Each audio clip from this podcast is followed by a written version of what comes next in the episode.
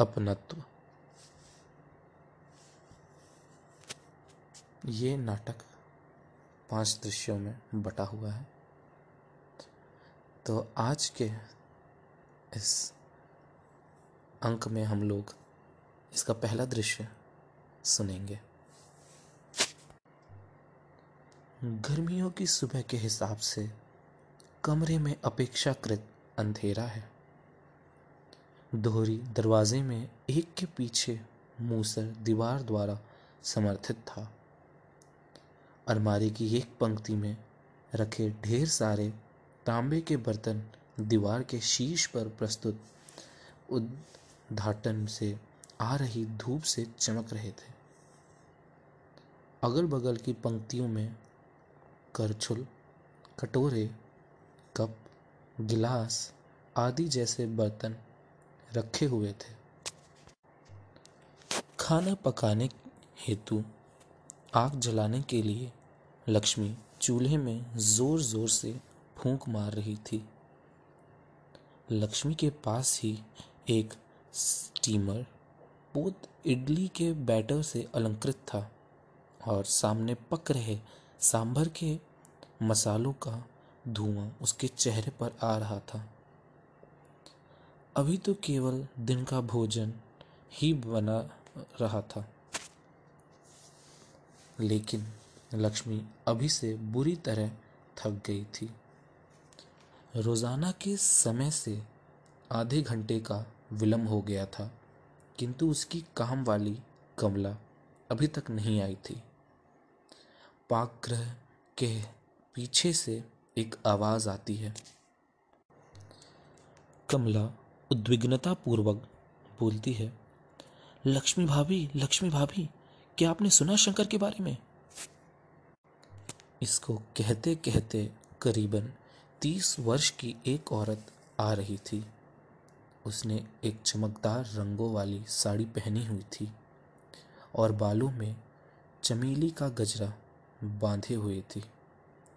रसोई में प्रवेश करने से पहले अपने पाँव को धोते हुए एक भूरे रंग के कागज़ में लिपटा पार्सल को ज़मीन पर रखा।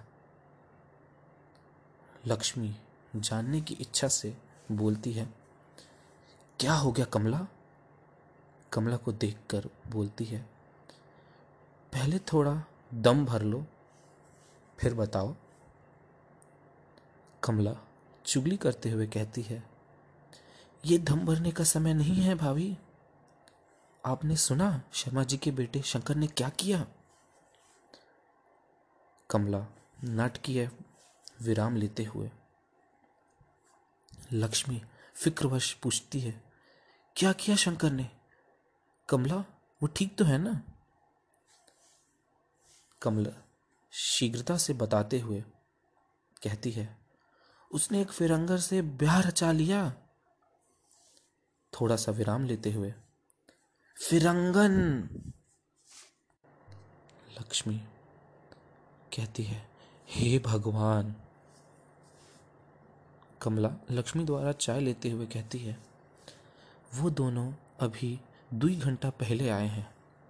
फिरंगन को देखकर शर्मा और शर्माइन तो एकदम स्तब्ध रह गए हैं। बाकी परिवार वाले भी हैरान हो ही गए। हम जब गए रहे तब शंकर तो ना ही दिख रहा था। शायद अरविंद उसे बाहर बात करे खातिर ले गया रहा हो। शर्मा जी गाँव के बहुत ही सम्मानित व्यक्ति हैं। उनके पास बड़े बड़े खेत और घर हैं। शंकर उनका इकलौता पुत्र है, जो एक साल पहले उच्च शिक्षा के लिए विदेश चला गया था। लक्ष्मी कहते हुए, कमला, मेरा दिल तो सबसे ज़्यादा सुषमा के लिए दुख रहा है। उसका इकलौता बेटा इस तरह कर रहा है। माथा पच्ची से सिर को हिलाते हुए लक्ष्मी ये कहती है। कमला कहती है, भाभी, लेकिन हमके तो लागे रहा कि वो विदेशी लड़की दिल की अच्छी है। पूरा समय हम उनके मुस्कुराते हुए दिखनी। जबकि सब ओकरी शादी के खिलाफ कितना कठोर शब्द कहत रहे। कमला कुछ खोजते हुए, ऊ कहाँ है? ओह, यहाँ है। पार्सल लाते हुए कमला ने कहा, ऊ हमके ई उपहार दहले है।